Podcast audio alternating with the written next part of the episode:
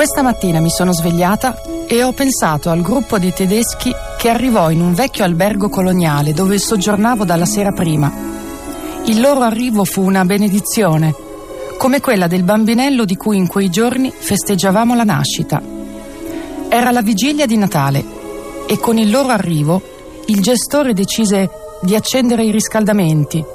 Così di notte le pareti smisero di essere infreddolite dall'aria del deserto e io con loro. Ero a Palmira e di giorno mi incantavo ad osservare il colore delle pietre in una delle aree archeologiche più belle del mondo. Eravamo arrivati laggiù in corriera, sull'unica strada a due corsie, e per sopportare l'odore di gasolio che rientrava nell'abitacolo, qualche volta annusavo il barattolo di marmellata di petali di rose che avevo nello zaino. Ero partita senza macchina fotografica per costringermi a guardare con più attenzione, e sfogliando il taccuino degli acquerelli composti dalla persona che viaggiava con me, mi chiedo cosa resterà di quelle pietre e dov'è ora l'uomo che ci fece da guida e dov'è la sua famiglia, e penso alla sciarpa che alla fine gli lasciai perché a lui piaceva e perché io